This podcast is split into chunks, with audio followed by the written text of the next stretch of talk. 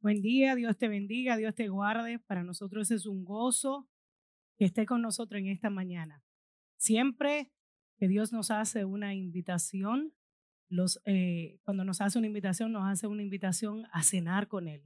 Y el cenar, el cenar sabemos lo que implica. Implica que en la hora de la cena hablamos, conversamos, hablamos de cómo fue el día, tenemos sugerencias como familia. Así que en esta hora estamos confiando de que Dios te ha hecho una invitación para hablarte. Quiere conversar contigo, quiere tener una conversación profunda en esta mañana y sabemos que esta palabra va a llegar a tu corazón de la misma forma que ha llegado el nuestro. Así que te vamos a pedir que tú compartas esta transmisión.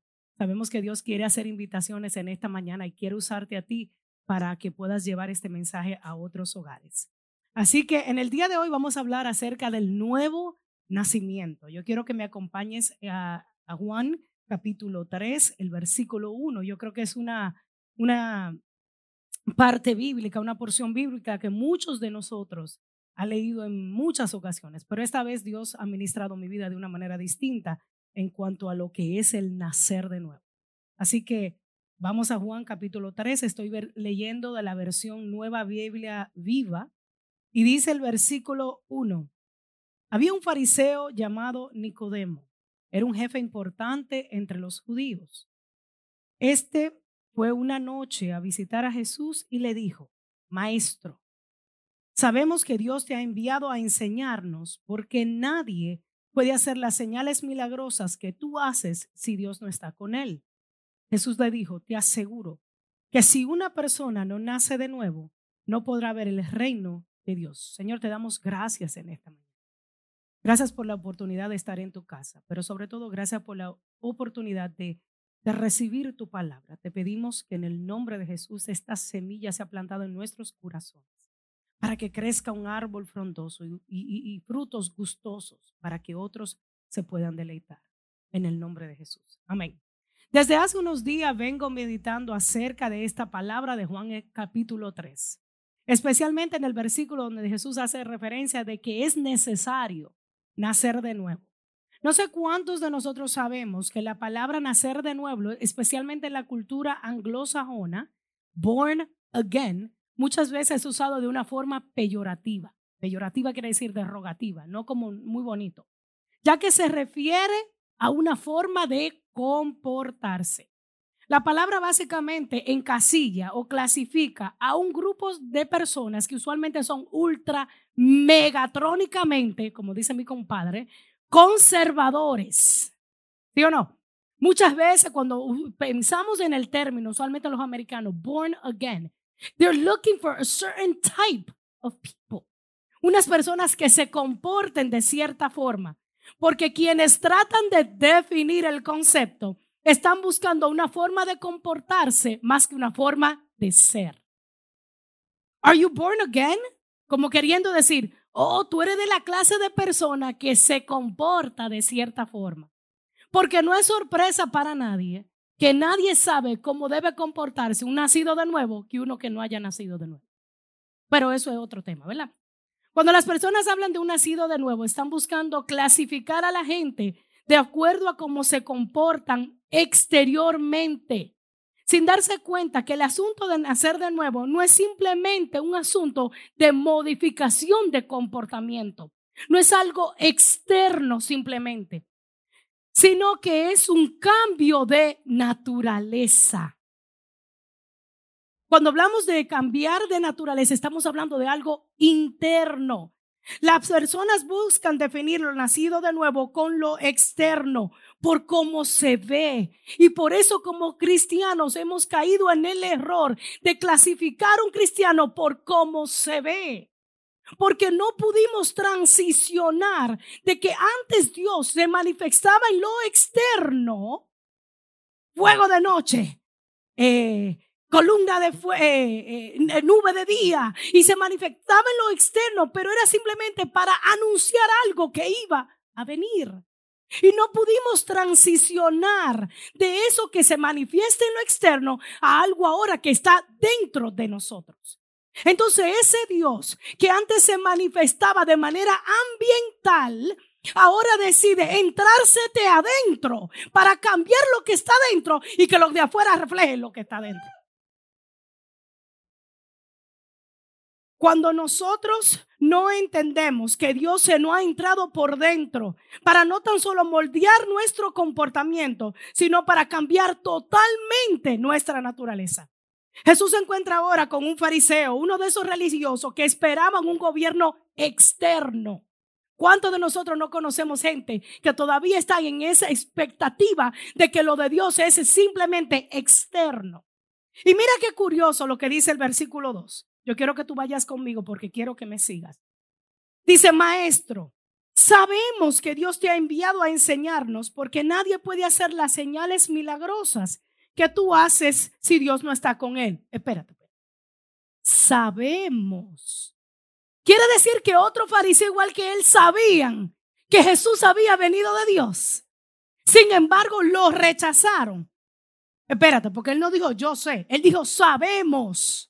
O sea, hay otro del clan que saben que tú eres de parte de Dios, que tú eres lo que estamos esperando, sin embargo te rechazamos. ¿Tú sabes por qué? Porque no importa simplemente tener la información, es cuando tú le permites esa información que te cambie por dentro. Entonces, why if they knew who Jesus came from y que Dios y que Jesús venía a enseñarle, rechazaban sus palabras It's not a matter how much you know Jesus. It's how matter you allow that truth to change your life. Es cuando tú le permites a esa verdad que cambie lo que tú conoces como pensamiento, forma de actuar, forma de comportarme como verdad. Ahora es reemplazar una verdad equivocada por una verdad absoluta. Y muchos de nosotros no estamos dispuestos a permitir eso. Y por eso solo cambiamos esto. Hay mucha gente que saben y reconocen que nosotros venimos de Dios. Hay mucha gente que rechaza, oh no, tú eres mujer, oh no, pantalones. Y esto, hay mucha gente que van a rechazar, aún sabiendo que venimos de Dios. Y es porque ellos no han permitido que esa verdad que ellos tienen en un very high standard change them inside. Y le cambia el pensamiento teológico condenativo que tienen en sus labios. Los fariseos sabían exactamente cómo debían comportarse. ¿Usted sabe por qué? Porque la tabla de la ley no tan solo estaba dentro del templo, sino que estaba en cada hogar israelí. Estaba ahí y sin embargo sus acciones estaban muy alejadas de lo que decía la tabla de los diez mandamientos. Jesús dijo en Mateo 5, eh, del 8 al 9, este pueblo de labios me honra. Este pueblo sabe cómo honrarme de información, pero su corazón está muy lejos de mí. ¿Y tú sabes qué? Dios entonces hace lo siguiente. Dios agarra esa tabla que estaba enganchada en el templo y ahora la escribió en la tabla de tu corazón para que donde quiera que tú vayas, como dice el Salmo 1, tú medites en esa ley de día y de noche y permita que esa ley te cambie tu verdad. Muchos sabemos cómo comportarnos, pero pocos, pocos hacemos o ponemos en práctica ese comportamiento. Fíjate que en el versículo 3, en varias versiones dice, es necesario nacer de nuevo. La Biblia amplificada, la Biblia en inglés dice, I assure you, unless a person is born again, he cannot see or experience the kingdom of God. Te aseguro, fue lo que Jesús dijo, que si una persona no nace de nuevo, no verá ni que, ni experimentará el reino de los cielos. Y es que el nacer de nuevo no es una opción. Dios no nos está diciendo a nosotros, yo te sugiero, yo te estoy proponiendo que si tú quieres, cambies de naturaleza. Dios te está diciendo para que tú puedas ver, o sea, ver quiere decir en otros. Y para que puedas experimentar, quiere decir en mí, el reino de los cielos, tú tienes que nacer de nuevo. El problema es que muchas veces no vemos el reino de los cielos en otro, ni lo experimentamos porque no hemos nacido de nuevo. No hemos cambiado de naturaleza. No le hemos dado paso a que esa verdad cambie los pensamientos, lo que creemos como verdad, para que entonces podamos abrazar lo que Dios tiene para nosotros. El nacer de nuevo no se refiere, como dije yo anteriormente, a un cambio de conducta, porque las conductas mejoradas tienen fecha de expiración. Usted no se ha dado cuenta que hay personas que llegan a nuestros medios, llegan a la congregación, dan por un tiempo, duran un tiempo sirviendo al Señor y de un día para otro cambian su conducta, mejora el matrimonio y se van. ¿Usted sabe por qué? Porque se encargaron simplemente de modificar una conducta y no cambiar una naturaleza. Lo voy a repetir. Ah, porque déjeme decir una cosa. Yo usualmente cuando estoy preparando mis, mis sermones, siempre la persona con la que yo hablo es mi esposo Pedro, porque él es bien honesto. Entonces él me dice, no, cambia esa forma, dilo así, no, así, tú te ves muy agresiva, así. Pero esta vez lo único que me pidió fue que por favor hablara al paso. Porque usted sabe que un dominicano tiene la mala costumbre de hablar como una carretilla, rapidísimo, y más si está emocionado. Así que lo voy a decir nuevamente. El nacer de nuevo no se refiere, como yo mencioné anteriormente, a un cambio de conducta, porque eso tiene fecha de expiración. Personas que están en medio nuestro, que toman el paso, cambian su forma de ser, en forma de comportarse, perdón, en alguna, sus matrimonios cambian, sus hijos cambian, pero al cabo de un tiempo eso vuelve nuevamente a lo que era antes. Se apartan de nuestros medios porque nunca se dieron la tarea a cambiar su naturaleza. Jesús le dice a Nicodemo, mira Nicodemo, usted ha nacido bajo una naturaleza corrompida. Y desafortunadamente la naturaleza que tú tienes, que proviene de Adán, por más que la modifiques externamente, no la va a modificar lo suficiente como para llevarte a la vida eterna. Ahora, te es necesario, es un requerimiento. You need to be born again. Y le pregunté al Señor, ¿por qué nacer de nuevo? Ya nosotros nacimos. ¿Por qué el concepto de volver a nacer? Y el Señor me decía, porque en tu primer nacimiento tú no tuviste mucha participación. Tú no escogiste quién eran tus padres, tú no escogiste en qué lugar nacer, tú no hiciste ni mucho esfuerzo porque la que hizo esfuerzo fue tu mamá por ti. Pero en este, tú tienes la decisión de escoger a qué padre pertenecer. You need to make a decision today. La Biblia dice que solo existen dos señores. En tu primer nacimiento siempre culpamos. Fue la familia que yo vine. Es porque esto es como me crié y ahora Dios te dice cuál es la excusa. Ahora tú tienes que tomar la decisión a qué naturaleza tú quieres pertenecer. ¿Cuál es tu decisión? Vas a seguir perteneciendo a la naturaleza corrompida que nos lleva a pecar una y otra vez. O como dice la palabra, la que en todos hemos sido vivificados. Para poder ser la imagen de Dios en esta tierra. Esto no es un asunto de if. This is a must. You need to be born again. Por eso hay tanta gente con un pobre concepto de los cristianos. Porque nos hemos encargado de modificar conductas y no hemos ido a la raíz. La raíz es la simiente de la que naciste la primera vez era corrompida. Tienes que cambiarla. Por tanto, nuestra decisión de escoger a la simiente que queremos pertenecer es muy importante. ¿Usted sabe por qué? Porque de acuerdo a la, a la simiente que usted pertenece, eh, perdón, a lo que usted de paso, eso va a decir a quién usted pertenece. Su forma de comportarse, se lo voy a decir más simple, va a determinar de quién usted es hijo. Si del diablo o de Dios. Dependiendo cómo usted le dé paso a una de las dos naturalezas que están dentro de usted y que usted tiene que escoger, eso va a decir a qué padre pertenece. Por eso fue que Jesús le decía a los fariseos, hijo del diablo. Ustedes saben lo que tienen que hacer, pero no han tomado la decisión de cambiar esa simiente corrompida. Y ahora que estamos hablando de naturaleza, vamos a definir lo que es naturaleza. Naturaleza humanas nos referimos a todos los elementos de un individuo que lo hacen único y lo diferencian de cualquier otro ser vivo conocido. La naturaleza humana no es solo un aspecto racional y lógico sino también sus aspectos emocionales, sentimentales, orgánicos e instintivos. Y mire la parte que más me gusta. Que tal vez estén más ocultos, pero que siempre logran salir a la superficie. Que por más que lo ocultemos detrás de una falda y un moño, siempre van a salir a la superficie. Porque el problema no es que usted quiere ser así, es que la naturaleza bajo la que usted nació es así. Y usted tiene que tomar la decisión de cambiar de qué padre. Yo, yo no me identifico del padre Adán. Ahora yo quiero ser de Cristo.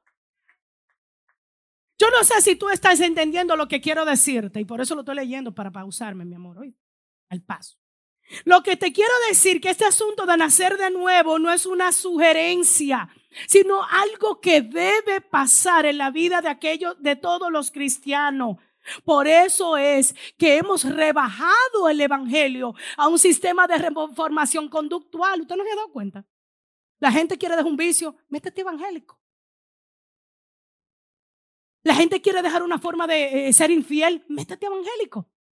Y por eso hemos dejado el nombre del Evangelio en el piso. Porque cuando esa conducta no se puede mantener, la gente dice, oh, y ese no es el cristiano. Jesus. Pero el problema está que esa persona nunca tomó la decisión de cambiar de naturaleza. Efesios 4 del 22 al 24, mira lo que dice.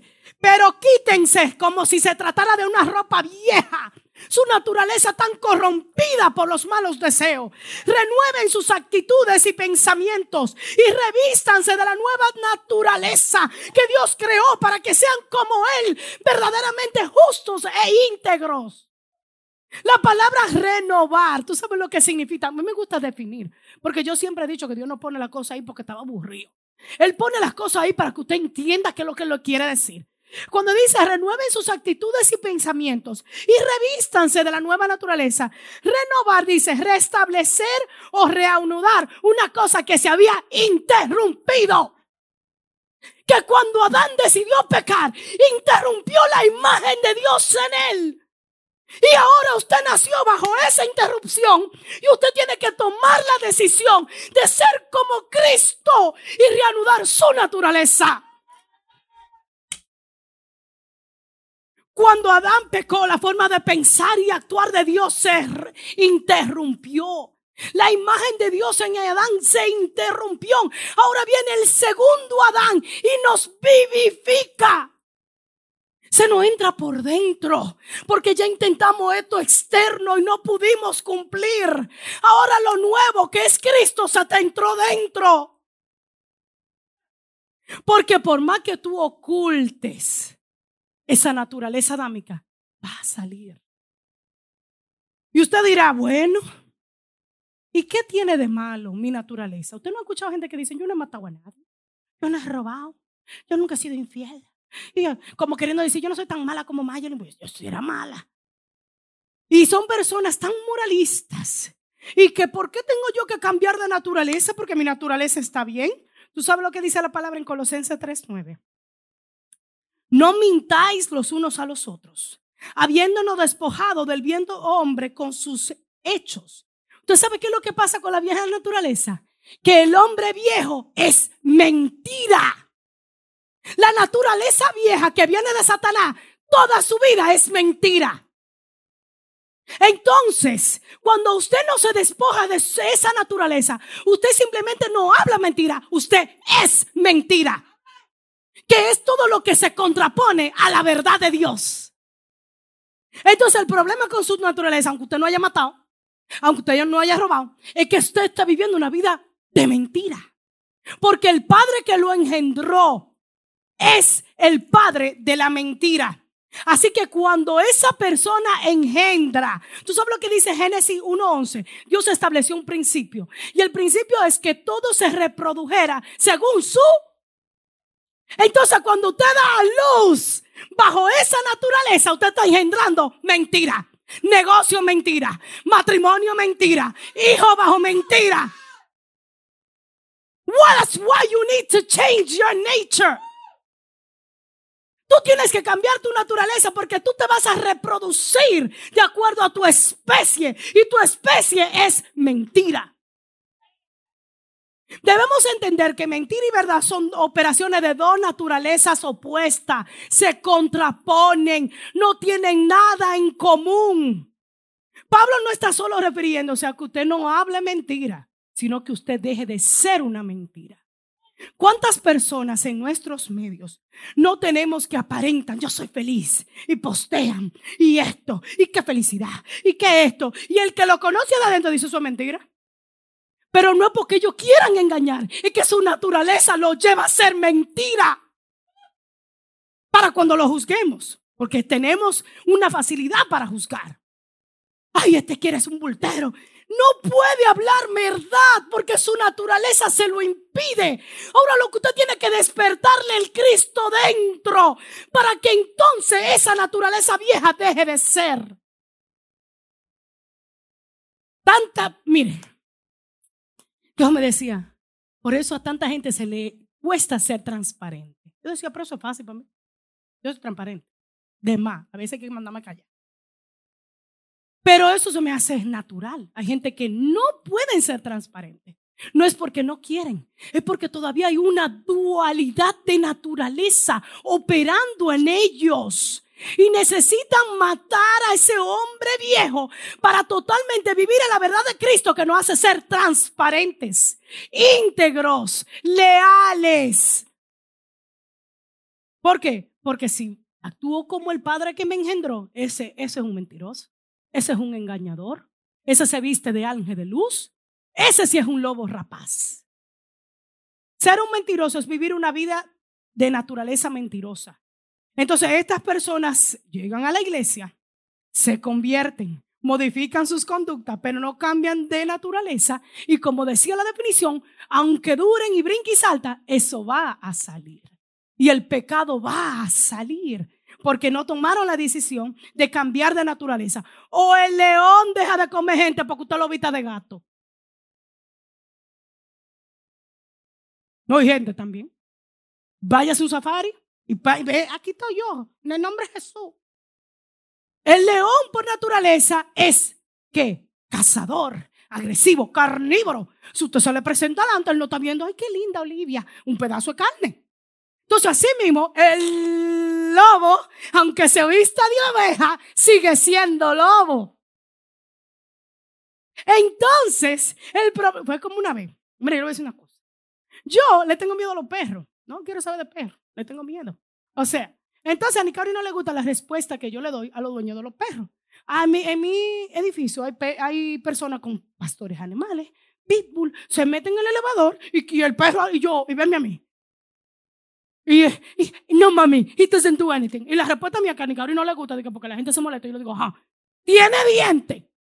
Pues muerde, porque esa es su naturaleza, es un perro. Me va a morder. Si se siente atacado, si se siente de alguna forma, me va a morder. Esa es su naturaleza. Entonces el lobo, aunque se vista dentro de la iglesia como una abeja, va a morder porque es un lobo. Entonces, ¿por qué queremos identificar las ovejas con los lobos? Entonces aquí, miren, yo escuché una vez una cosa del apóstol Gustavo Lara que me voló los sesos. El problema ha sido que nos pasamos la vida usando el discernimiento para descubrir demonios cuando en realidad era para descubrir naturaleza. Nos pasamos la vida tratando, ese tiene demonio, esa lengua no son de Dios, esa anda en falda, esa está llena de diablo. Pero no descubrimos naturaleza. ¿Usted sabe por qué? Porque Nicodemo parecía muy de Dios y Pedro muy del diablo. Sin embargo, Dios llamó a Pedro y no a Nicodemo. Porque eh, Pedro, como yo, bocón, impulsivo, le vuelo una oreja cualquiera. Pero dentro de mí, ¿qué naturaleza? Sin embargo, como pasó con Samuel, lo vemos bonito y acomodadito. Ese y Dios le dijo, venga que ustedes ven las cosas de afuera y ya yo dejé de operar así. Ahora yo opero desde adentro para afuera, porque lo de adentro va a reflejar lo de afuera.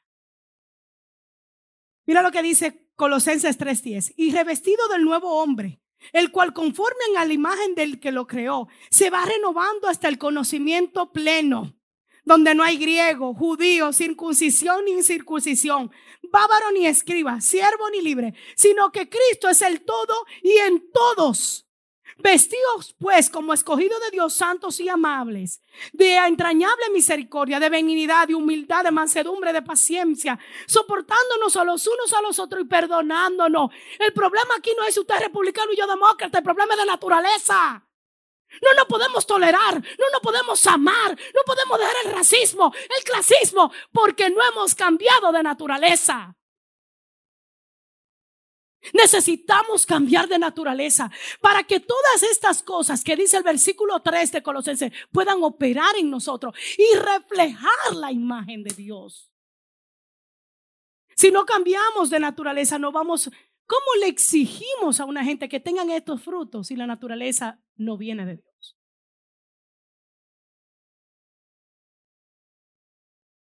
Que adoramos, Señor. La diferencia entre el primer y el segundo Adán es Cristo. Cristo es lo nuevo en usted y en mí. Cristo es, a medida que nos acercamos a Él, lo conocemos a Él, vivimos en Él, nos hacemos nuevo y damos paso a, matar, a crucificar el hombre viejo.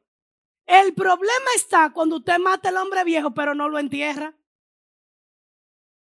Si usted no lo sepulta, el muerto se ve hiede.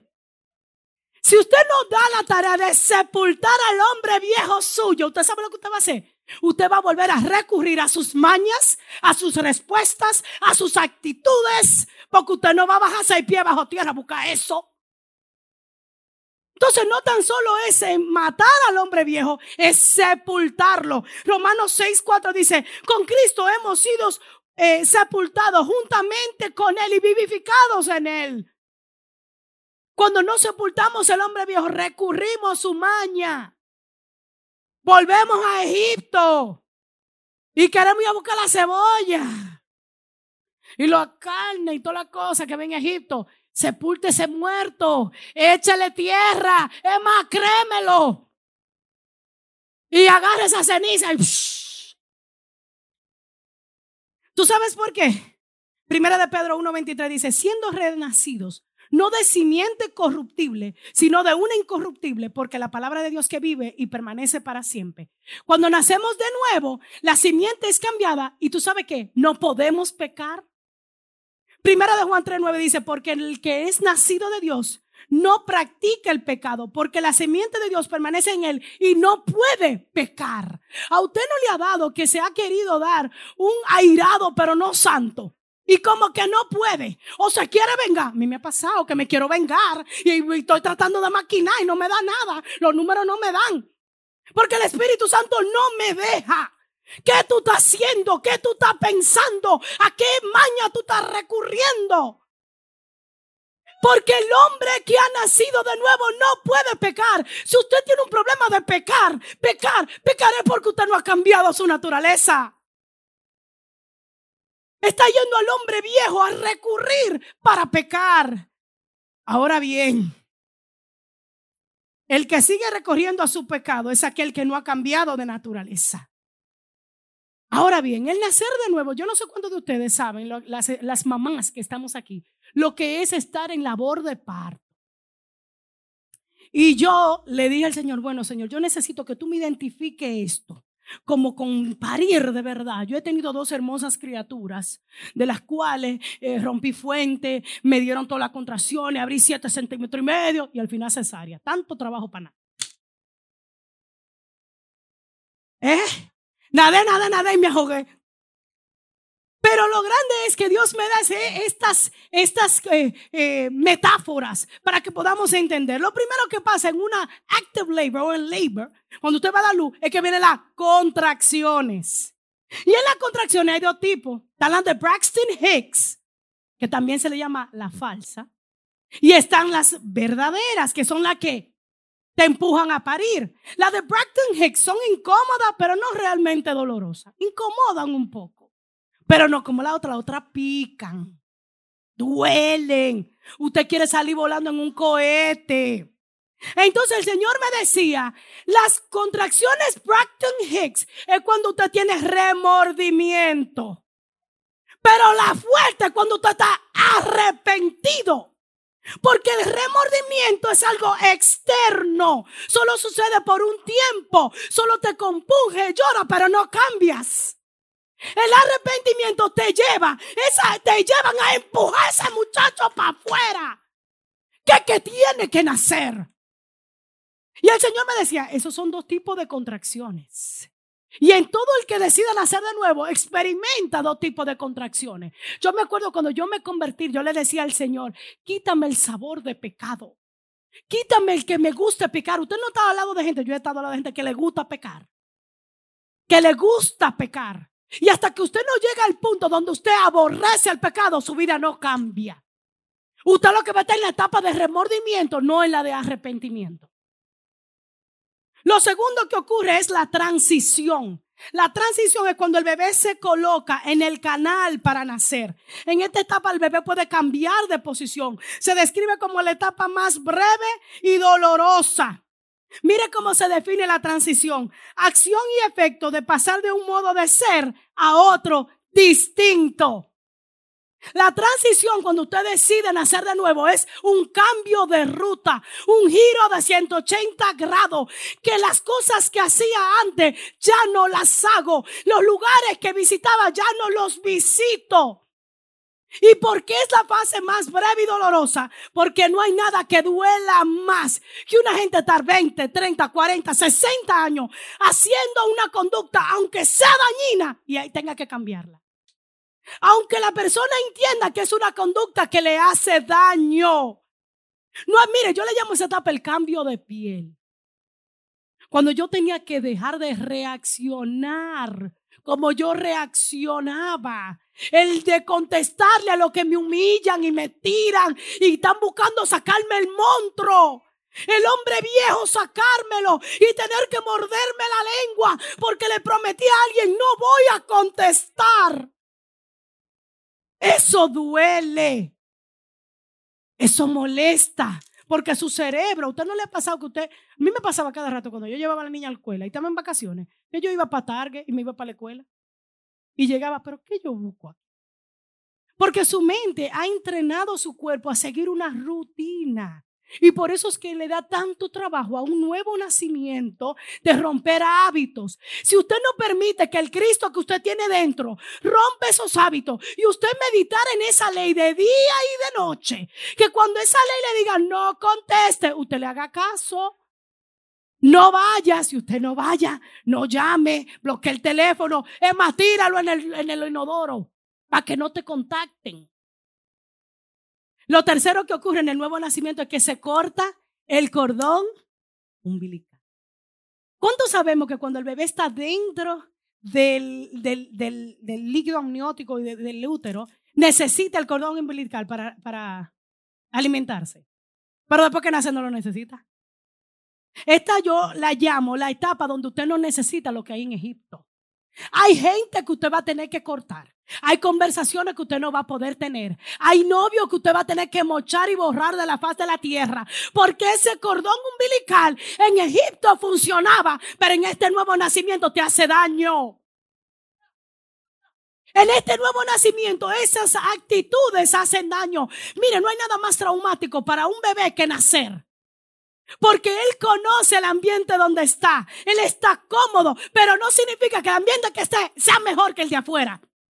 El ambiente a lo mejor en el que tú estás es cómodo. El ambiente donde tú estás es lo que tú conoces. Tú todavía estás pegado de tu cordón umbilical y Dios te está llamando en esta mañana a hacer un nuevo nacimiento. A lo mejor tú estás batallando con eso dentro de ti. Pero te digo que en Él somos vivificados. Ya simplemente no será un ajuste de conducta, un cambio por un tiempo, una me arrepiento, me, me da remordimiento y vuelvo a hacer lo mismo. Ahora es un cambio total de naturaleza que tus hijos, tu esposo, tus compañeros, la gente que te rodea lo van a poder percibir, comer esos frutos y lo van a desear. De esto se trata el nacer de nuevo. Vamos a ser mejores imágenes de Dios aquí en la tierra. No es que no queramos, no es que no lo deseamos. Es que usted tiene que tomar una decisión hoy. A lo mejor usted dirá, bueno, pero eso para los nuevos creyentes y no Nicodemo era nuevo creyente. Porque el problema es que hemos puesto madurez a un tiempo cronológico. Tiene cinco años, no es maduro. Tiene 10 años, es maduro. Tiene 13, pero tiene 13 años, tiene que ser maduro. Pero la madurez no tiene que ver con el tiempo cronológico. La madurez tiene que ver con usted permite Cristo dentro de usted se mate ese hombre viejo. En la madurez tiene que a eso se refería Pablo cuando dijo, yo lo trato a ustedes todavía como niños, porque ustedes no le han permitido a esa nueva vida en ustedes que gobierne sus vidas.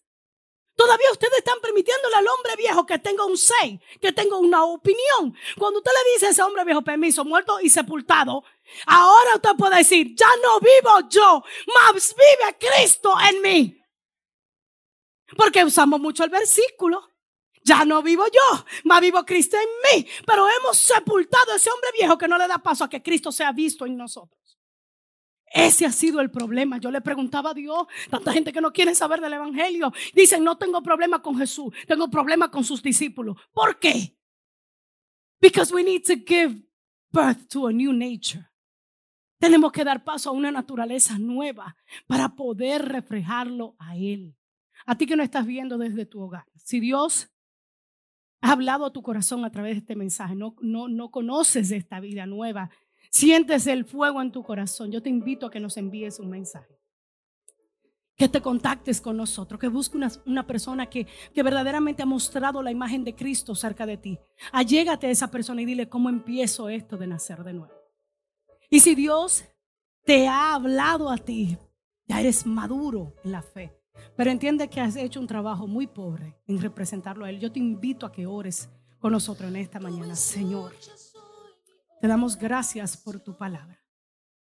Gracias porque tu palabra se contrapone a la mentira, a la falsedad. En esta hora yo rindo mi corazón, rindo mi vida. Yo decido matar a ese hombre viejo y sepultarlo en el día de hoy. Que tu nueva vida se refleje en mí y que seas tú por medio mío. En el nombre de Jesús. Dios te bendiga.